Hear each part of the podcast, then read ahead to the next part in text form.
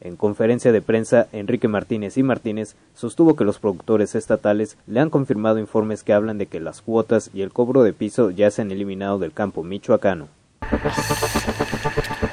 Integrantes del Consejo Mayor de Cherán exigieron a los diputados de la Comisión de Asuntos Electorales del Congreso local a que se incluya en el Código Electoral del Estado la elección por usos y costumbres que garantizan el derecho a los pueblos indígenas de la entidad. En un fuerte operativo, elementos de la policía ministerial detuvieron a dos personas en inmediaciones de la plazuela Rayón, mejor conocida como la Soterraña, que se ubica en la calle Guerrero, en el centro histórico de la capital michoacana, en donde hubo disparos de arma de fuego.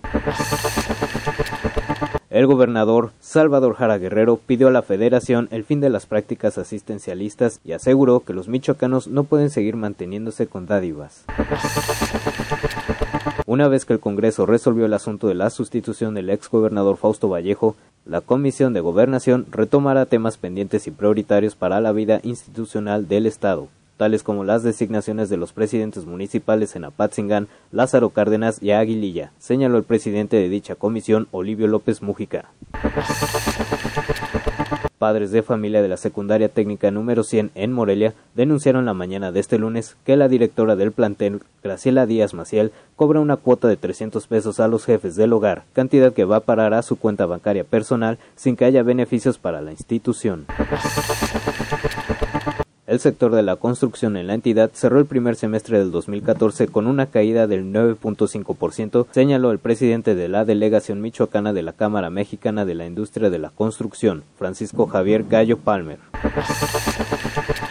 Paramédicos, con su uniforme diariamente, salen a las calles solo con un propósito, ayudar.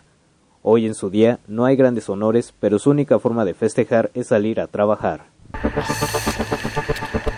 Luego de que se dieran a conocer los diferentes nombramientos que hará el gobernador Salvador Jara Guerrero, el Partido Acción Nacional refrendó su respaldo al nuevo mandatario. El titular de la Zagarpa, Enrique Martínez y Martínez, afirmó que desde el gobierno federal se ve que en Michoacán se han extraído poco a poco los males enquistados que impedían el avance de la entidad.